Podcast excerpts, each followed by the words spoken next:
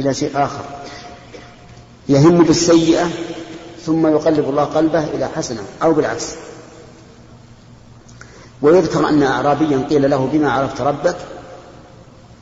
قال بصرف الهمم بصرف الهمم. يعني أن الله هو الذي يصرف الهمم. دائما الإنسان يهم بالشيء ويجزم به فإذا به تنصرف همته إلى شيء آخر بدون سبب ظاهر.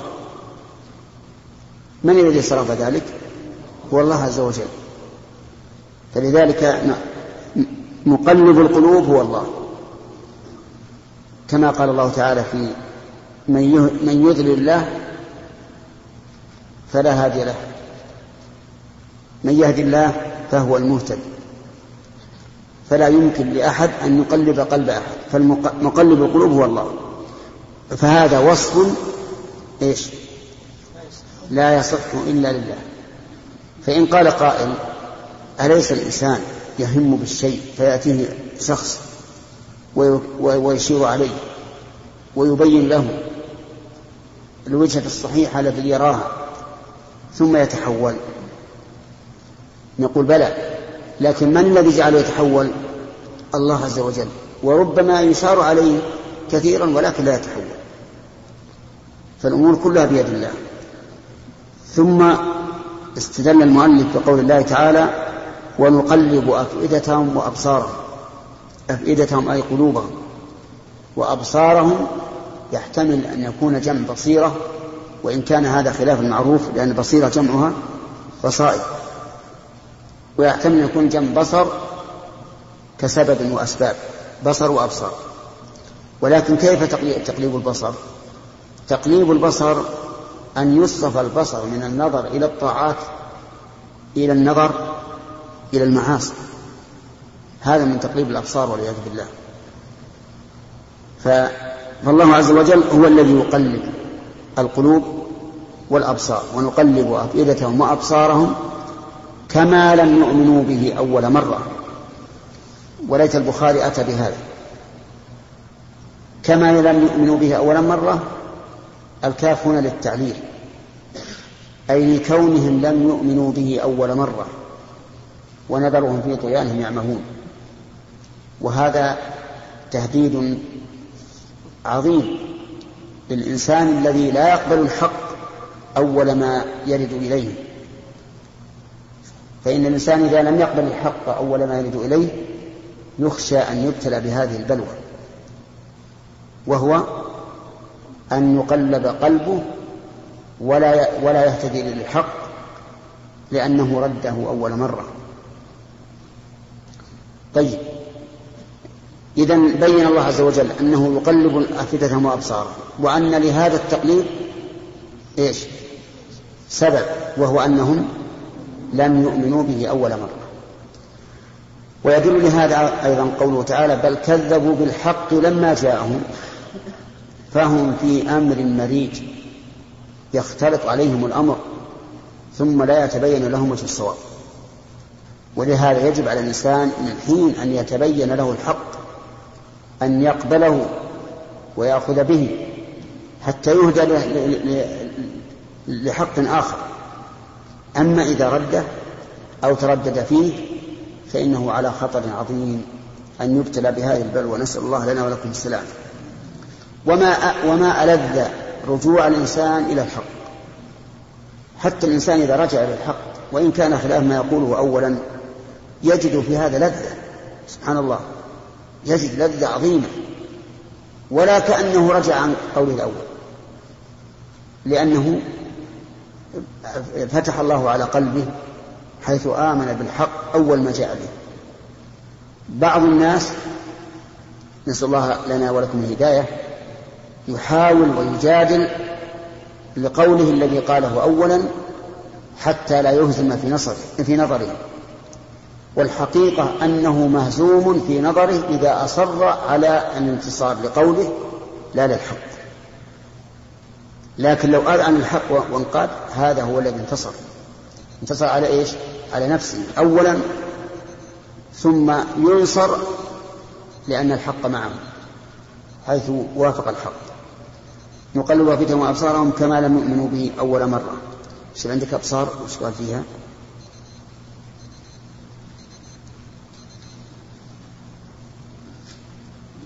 يقول وتقليب الله القلوب والبصائر صرفها من البصائر كذا؟ نعم. والبصائر صرفها من رأي إلى رأي. صرفها صرفها. صرفها من رأي إلى رأي. نعم. وقال الكرماني ما معناه؟ كان يحتمل أن يكون المعنى بقول المعني بقوله مقلب أن يجعل القلب قلبا لكن لكن مضام استعمال تنشأ عنه. ويستفاد منه أن إعراض القلب كالإرادة وغيرها بخلق الله تعالى وهي من الصفات الفعلية ومرجعها إلى القدرة. قول حدثنا سعيد. لكن ما ذكر بالأول أبصار ما هي من مراد ما ذكر كأنه يميل إلى أنها إلى أن المراد بها البصائر. لكن قد لفظها يدل على المراد بها البصر هو الذي يجمع على أبصار. وكما قلنا لكم من تقليب البصر أن لا يهتدي إلى رؤية ما, ما فيه رضا الله بل ينظر إلى معاصي الله عز وجل. نعم. حدثنا سعيد بن سليمان عن ابن المبارك عن موسى بن عقبة عن سالم عن عبد الله رضي الله عنه قال أكثر ما كان النبي صلى الله عليه وسلم يحلف لا ومقلب القلوب. نعم. سبق في الأيمان أن الرسول عليه الصلاة والسلام يحلف بهذا كثيرا. ويحلف بقوله والذي نفسي بيده كثيرا. من المراد بعبد الله هنا؟ نعم. إيش الدليل؟ سالم. نعم. وهذا مما يستدل به على المبهم. المبهم من الرواة يمكن أن تستدل على تعيينه بتلاميذه أو مشايخه. طيب قوله لا ومقلب القلوب. لا ومقلب. هل هذا إثبات أو نفي؟ يعني إذا لم يحلف أنا السؤال واحد نعم يعني نفي للحلف ولا إثبات؟ ولا شو نسوي فيها؟ إيه هذه للتوكيد. ومر علينا ذلك قريبا. وضربنا هذه أمثلة عقيلة من غير حديث.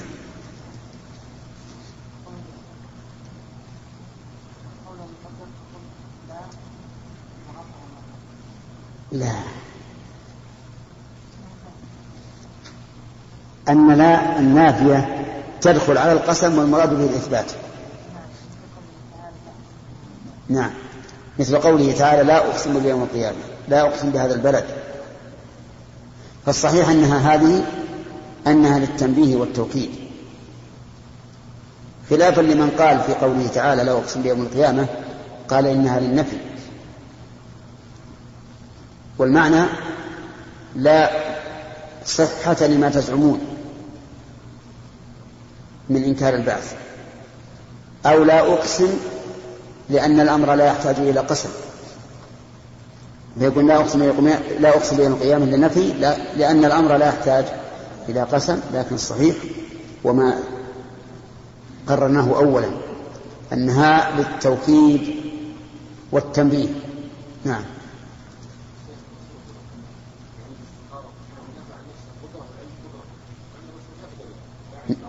كيف؟ ونفى العلم والقدرة وزر من؟ الاستخارة. اللهم أنا أستخيرك بعلمك. نعم. حتى نحن نقدر ونعلم بعض العلم. لكن القدرة التامة الشاملة لا تكون إلا لله وكذلك العلم. تخيل.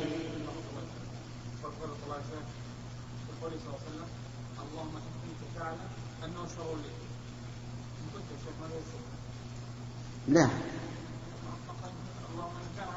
هو مردد إن كنت تعلم وكذلك اللي قبله إن كنت تعلم هذا الأمر.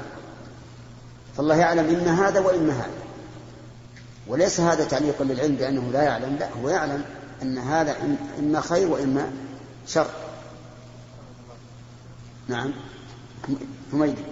بعض الناس بدل أن يقول إن الله قادر يقول إن الله يستطيع. لا بأس ولكن الأفضل القادر. نعم. ولهذا أنكر عيسى على قومه لما قال هل يستطيع ربك أن ينزل علينا مائدة من السماء؟ قال اتقوا الله. نعم. باب إن لله مئة اسم إلا واحدة. قال ابن عباس ذو الجلال العظمة البر اللطيف. قوله رحمه الله إن لله ما تسم إلا واحدة. ظاهر كلامه حصر أسماء الله عز وجل في هذه التسعة والتسعين. وهذا أحد القولين في هذه المسألة العظيمة أن أسماء الله محصورة بتسعة وتسعين. ولكن سبق لنا أن القول الراجح أنها غير محصورة واستدلنا بذلك واستدلنا لذلك بحديث عبد الله بن مسعود. في دعاء الهم والحزن. وفيه أو استأثرت به في علم الغيب عندك. فإنه يدل على أن من أسماء الله ما استأثر الله بعلمه وما استأثر الله بعلمه فإنه لا يمكن أن يحاط به. وهذا هو الصحيح. ولذلك لو تأملت أسماء الله في الكتاب والسنة لوجدتها تزيد على تسعة وتسعين اسما وعلى هذا فيكون ما ذهب ما, ما أفهمه ظاهر كلام البخاري رحمه الله يكون قولا مرجوحا. وقال وقال ابن عباس ذو الجلال أي ذو العظمة وهذا صحيح. فالجلال هو كمال العظمة. يشير إلى قوله تعالى ويبقى, ويبقى وجه ربك ذو الجلال والإكرام. ولكن كيف الجمع بين قوله تبارك اسم ربك ذي الجلال والإكرام وقوله ويبقى وجه ربك ذو الجلال والإكرام؟ بندر.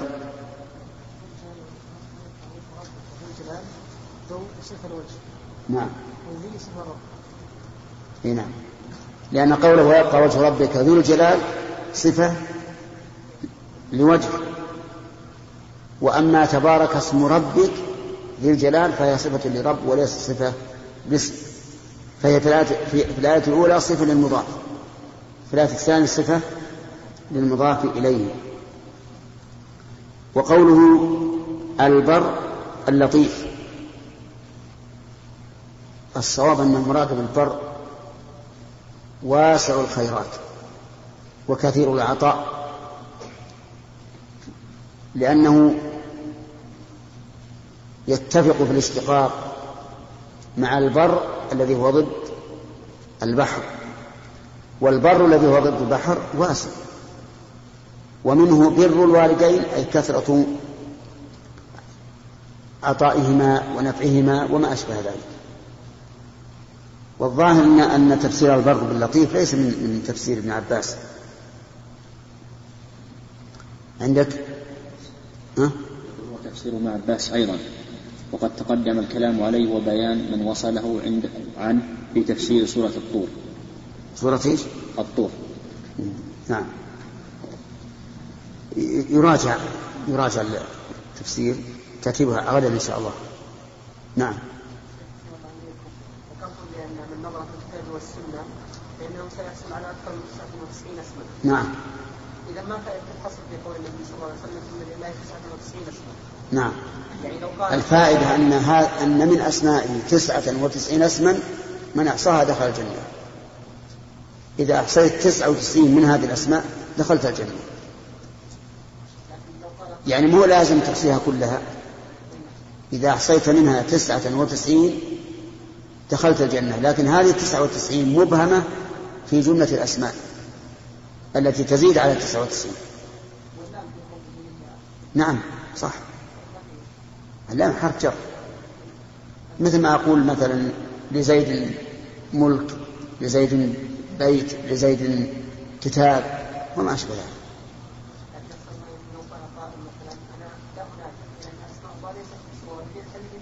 نعم.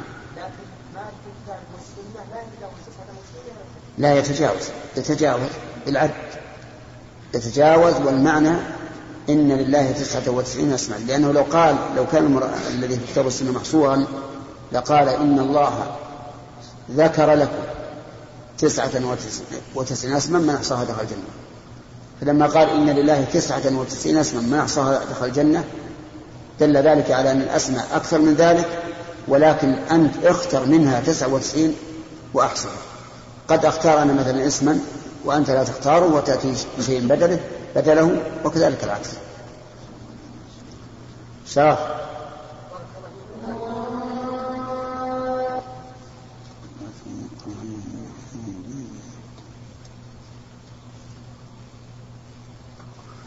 بحث على الترجمة.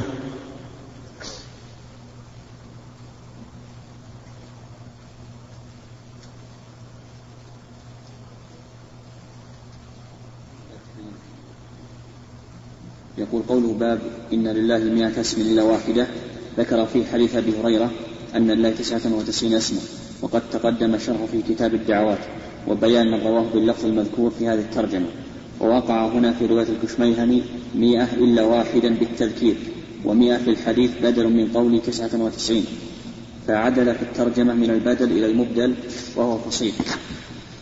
ويستفاد منه زيادة توضيح. ولأن ذكر العقد أعلى من ذكر الكسور وأول العقود العشرات وثانيها المئة فلما قاربت العدة أعطيت حكمها وجبر الكسر بقول مئة ثم أريد التحقق في العدد فاستثني ولو لم يستثني لكان استعمالا غريبا سائغا قوله غلبه بس بس. نعم مطابقة الترجمة من حيث المعنى ظاهرة إيه غريب إنه ما تكلموا عن ظاهر كلام البخاري رحمه الله حصر الاسماء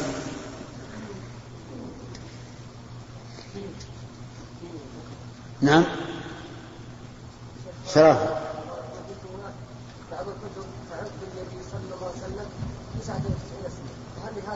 تعد إيش؟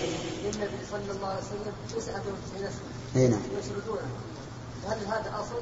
الظاهر إن الذي في جدار المسجد النبوي الظاهر إنه يبلغ الألف. هذا ما يحتاج إلى إلى إلى ثبوته. الظاهر انه من الغلو أو إنهم يأتون بأسماء باوصافه مثل المتواضع الكريم الشجاع وما أشبه ذلك فيعدون كل وصف يعدونه اسما أبد اقتصر على ما ثبت ودع ما في شك. نعم مصطفى. ها؟ نعم.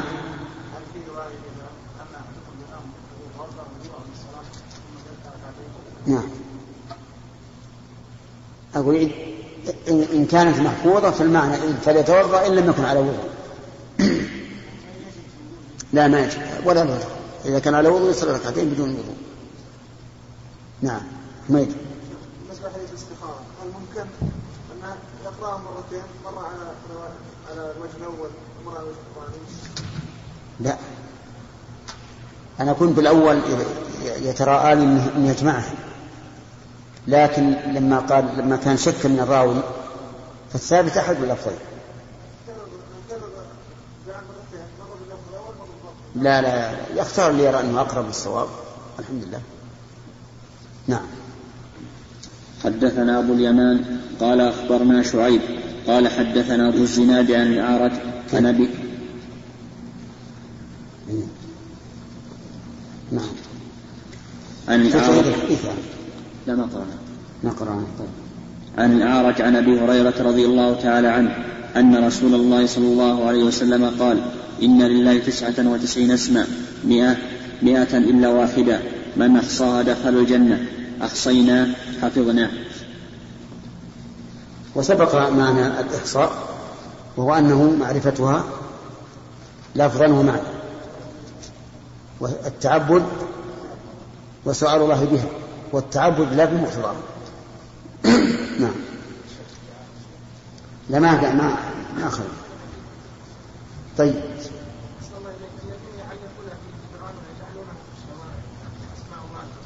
إي نعم. ما قصدهم بذلك؟ قصدهم بيانها, بيانها للناس أو التبرك بها. ها؟ أما إذا كان قصدهم بيانها بيانها للناس فلا بد أن تكون الأسماء غير الأسماء المعروفة المسرودة لأن الأسماء المعروفة المسرودة هذه غير صحيحة. مدرجة من كلام بعض الرواة. وأما إذا كان قصدهم التبرك بها فهذا لا يجوز. لأن التبرك بالشيء لابد أن يكون له أصل في الشرع. نعم. أي نعم. بالنسبة هل يشرع الاستخارة والصلاة على النبي صلى الله عليه وسلم؟ إيش؟ هل يشرع رفع اليدين دعاء الاستخارة والثناء على الله والصلاة على النبي صلى الله عليه وسلم؟ هو كما قلنا أولا أن الأصل أن رفع اليدين في الدعاء من آداب الدعاء وذكرنا لكم أن بعض العلماء يقول إن الأصل رفع اليدين في الدعاء إذا كان إذا اجتهد الإنسان في الدعاء وكان من باب الاجتهاد أما الدعاء العابر فهذا لا ترفع فيه الأيدي وقلنا لعل هذا أقرب ما يكون. أن لا نستحبه مطلقا ولا ننفي ولا نقول لابد أن يثبت في كل مسألة رفع اليدين. لأننا إذا قلنا لابد أن نثبت في رفع اليدين في كل مسألة ما ما نصل إلى أربعين آه، مسألة. زكي؟ لا الثناء الله ما في رفع يدين ليس في رفع يدين نعم؟ ما فيه إلا ما قال الرسول عليه الصلاة والسلام نعم هل أسماء النبي صلى الله عليه وسلم هل هل أسماء النبي صلى الله عليه وسلم توقيفية كأسماء الله تعالى؟ وش اسم ابنك؟ ها؟ وكبير ها؟ عبد الرحمن طيب لو بس ابنك هذا عبد الرحمن عبد العزيز ها وافق طيب. إذا كيف نسمي الرسول؟ باسم لم يسمي به نفسه. أو لم يتسمى به. الوصف لا بأس. صفه بما بما يستحق عليه الصلاة والسلام من صفة بدون غلو. أما أن تضع له أسماء من من عندك فلا يصح. ما ندري. ما ندري. هذه نقول ما صح فسميه به. وما لا فلا تسمى بملزم به. إيش؟ صفات بعضهم يقول انها أسماء. مثل أسماء الله الغفور الرحيم وما أشبه. نعم. باب السؤال بأسماء الله تعالى والاستعاذة بها. حدثنا عبد العزيز بن عبد الله. السؤال بأسماء الله. دل عليه قوله تعالى ولله الأسماء الحسنى فادعوه بها. وسبق لنا أن معنى قوله تعالى فادعوه بها يتضمن شيئين. الأول أن تتعبد لله عز وجل بمقتضى هذه الأسماء.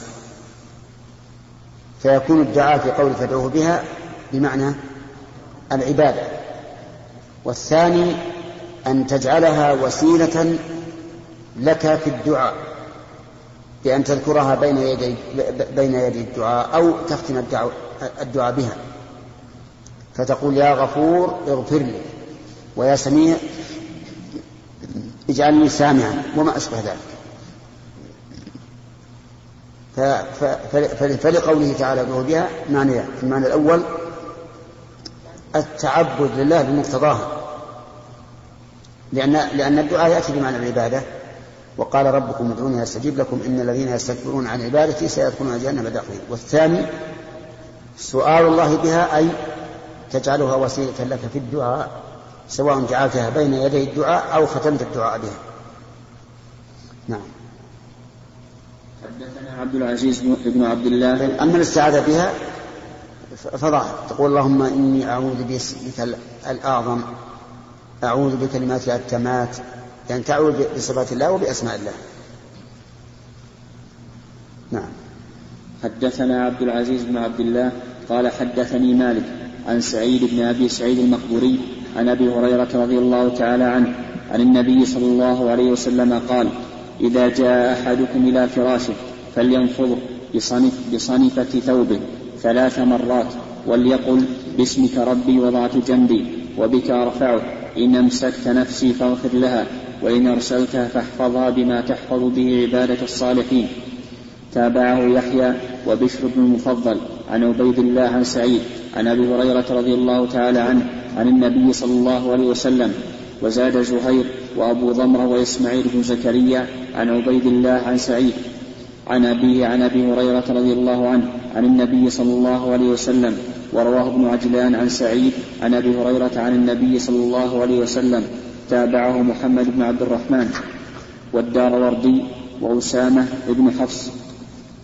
قال حدثنا مسلم قال حدثنا شعبة عن عبد الملك عن ربعي عن حذيفة. هذا لا يضر. يعني كونه يحذف أحد الرجال في السند لا يضر لأنه يجوز أن يكون الراوي رواه عن شيخه أو شيخ شيخه. فلا يكون هذا من باب المزيد في متصل الأسانيد. فالإنسان ربما يروي عن زيد وهو شيخه. عن عمرو وزيد يروي عن عمرو. ثم يأتي الأول فيروي عن عن عمرو مباشرة. هذا وقع وعلى هذا فليس في السند من طعن وليس من باب المزيد في متصل الأسانيد. قوله فلينفضه بصنفة ثوبه. ما المراد بها؟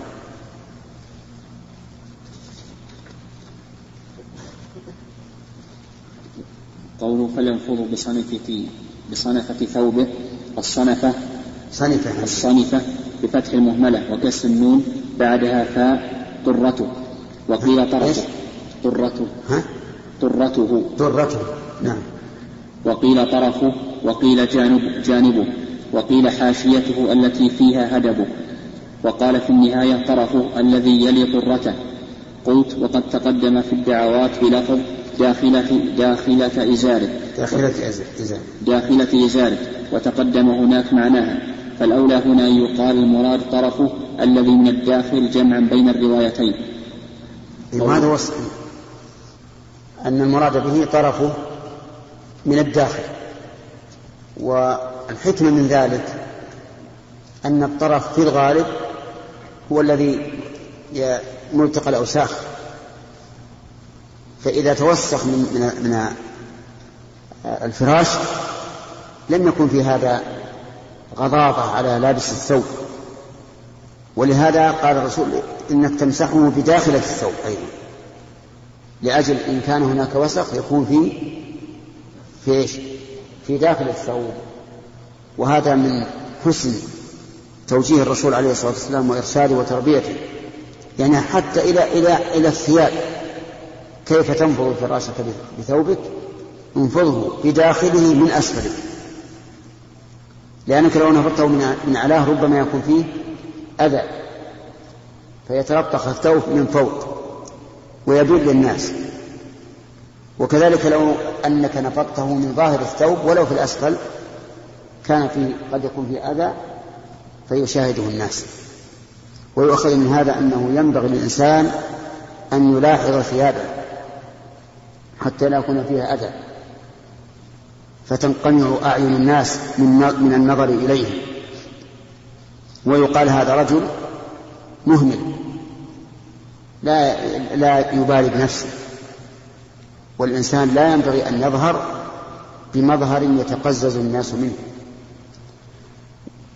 ولهذا كان الرسول عليه الصلاة والسلام إذا أراد أن يباشر أهله وهي حائض يأمرها أن تتزع لئلا يشاهد منه في محل الفرج ما تتقزز منه النفس من الدم.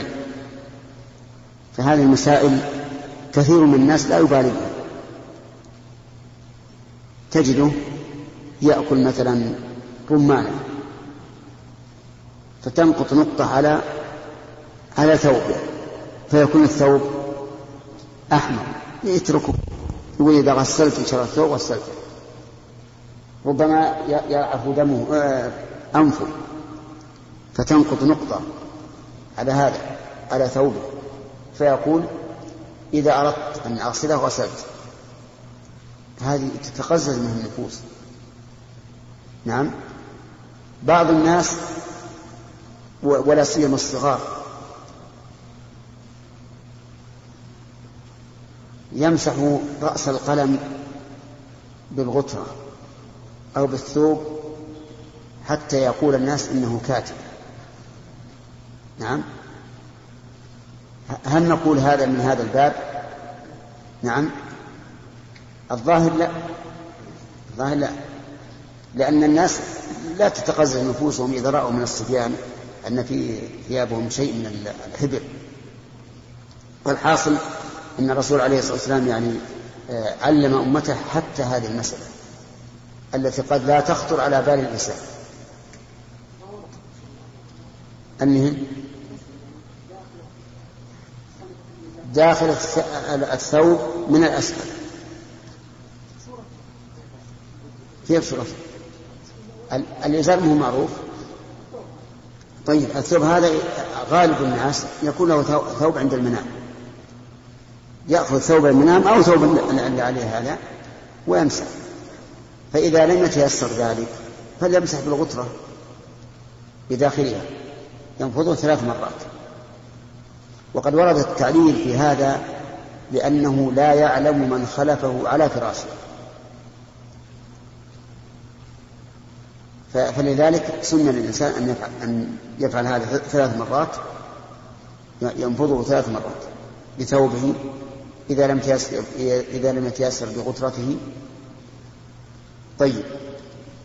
وليقل باسمك ربي وضعت جنبي وبك أرفعه هذا إذا إذا نام إذا اضطجع يقول هذا.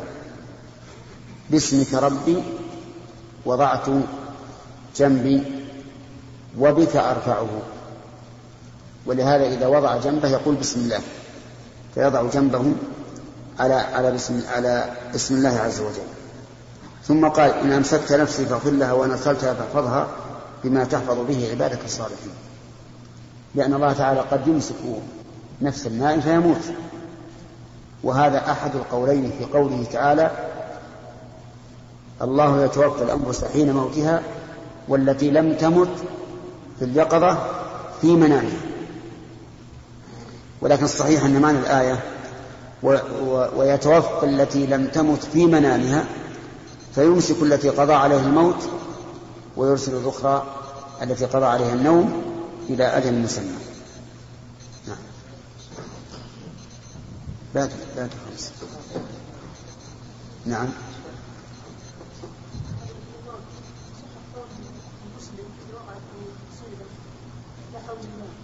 كيف؟ لا حول وش معنى؟ وش لا حول الله وش معنى؟ عند العوام لا اختصار لا حول ولا قوه هي ظاهر لفظ انه غير صحيح لأن اذا كان يريد ان ينفي الحول لله لا حول الله كائن يعني ها يا حول الله لا على كل حال لا يستعمل هذا اللفظ. بل يقال لا حول ولا قوة إلا بالله. نعم. محمد.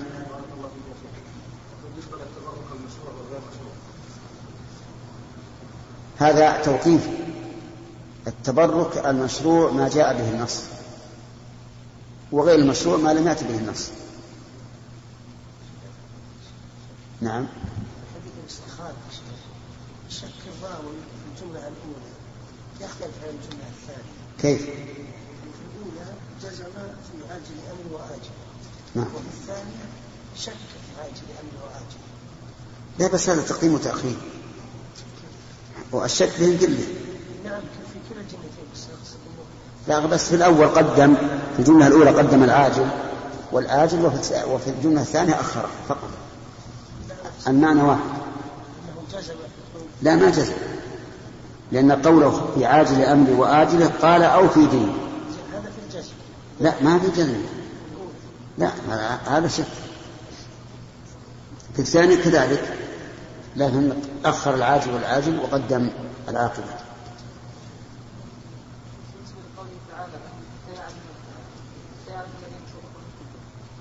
قلنا انه شيخ علم الظهور أو العلم يترتب عليه الجزاء ما يشكل عليه قوله تعالى آه، في سورة الكهف خشينا أن يوفقهم الله انه قتل الغلام. نعم. ترتب الجزاء لكن أن يظهر من؟ من اللي يقول خشينا؟ ها؟ طيب. خاف. أنه إذا بقي هذا الولد أرهقهما طغيانا وكفرا ما في علم. حتى الإنسان إذا خاف من الشر والفساد ورأى أن قطع باب الشر أولى نعم الله أعلمه. يعني أذن له أن يقتله. لكان المفروض أنه ما يقتله. نعم.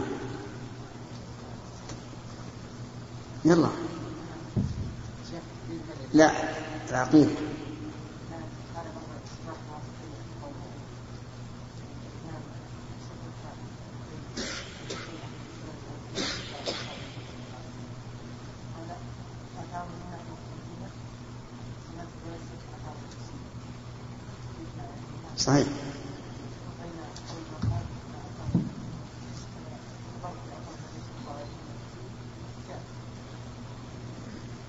أولا بارك الله فيك كلام الشيخ الإسلام ابن تيمية مو هو نص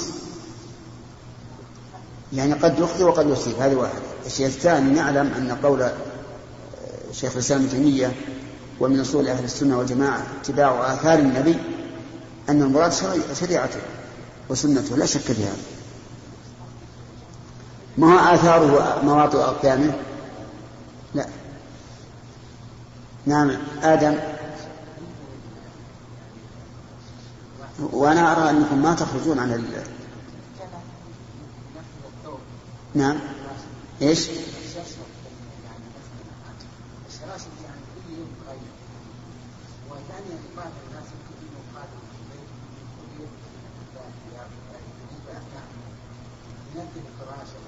أي نعم. إيه لا بأس.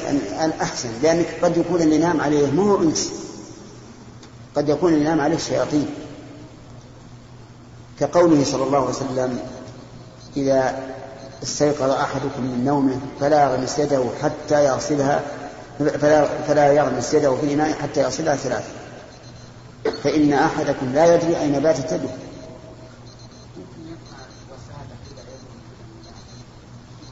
يمكن. ما حصل به الكفاية كفى. يعني حتى قوله بسنة ثوبه يحتمل أن المراد الثوب اللي هو لابس أو الثوب اللي هو ملك. فيدخل فيه ما قلت من الشرشف وشبهه والمهم أن ينفض الفراش. نعم؟ الظاهر أنه يقوم مقامه. لأن قول قوله بثوبه لا يتعني أن يكون ثوبه أنه لابس.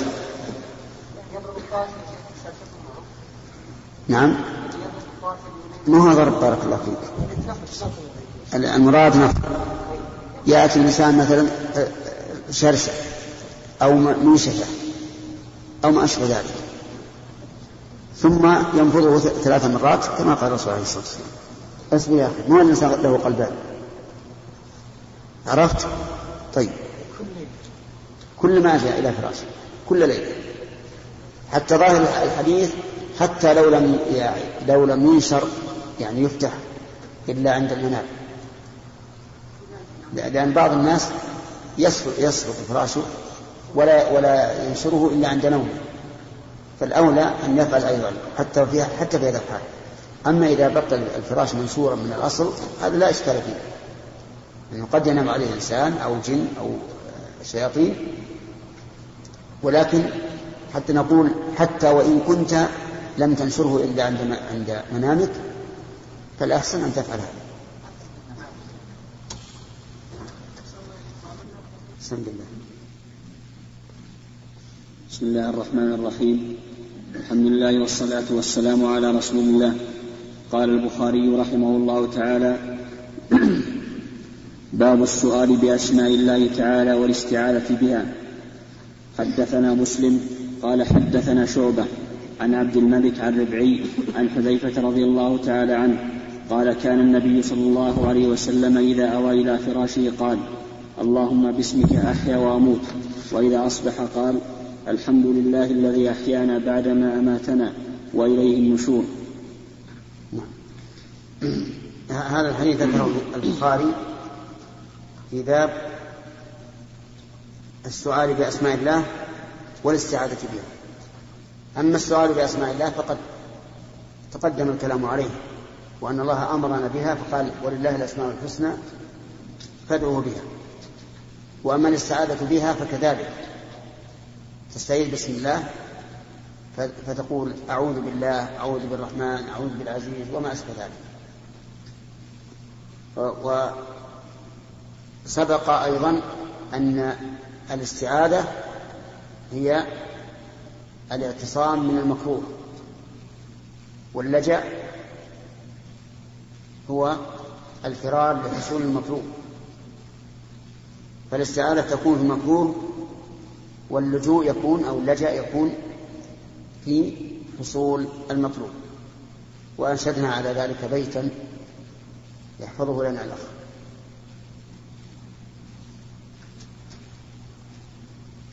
من يحفظه؟ خالد؟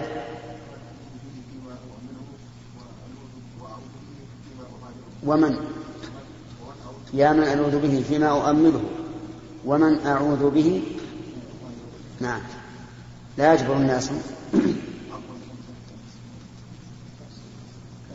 كاسره يهيضون عظما. أنت جابر. نعم. طيب. نعم. ثم أتى بالحديث اللي مر عليه.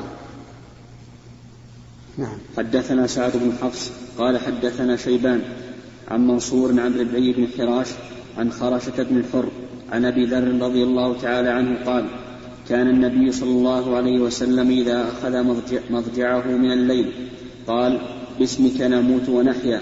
فإذا استيقظ قال الحمد لله الذي أحيانا بعدما أماتنا وإليه النشور. قوله في هذا الحديث إذا أخذ مضجعه من الليل قيده بالمضجع من الليل. فيكون هذا الذكر من الأذكار الخاصة بنوم الليل بدليل قوله قال الحمد لله الذي أحيانا بعدما أماتنا وإليه النشور. لأن النشور يكون في أول الأمر. كما ينشر الناس يوم القيامة في أول يوم القيامة. نعم. نعم.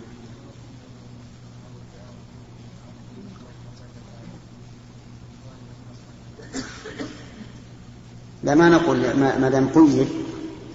الأصل أن ما نحمله على غير المقيد إلا إذا دل الدليل فنقول خرج مخرج واحد نعم.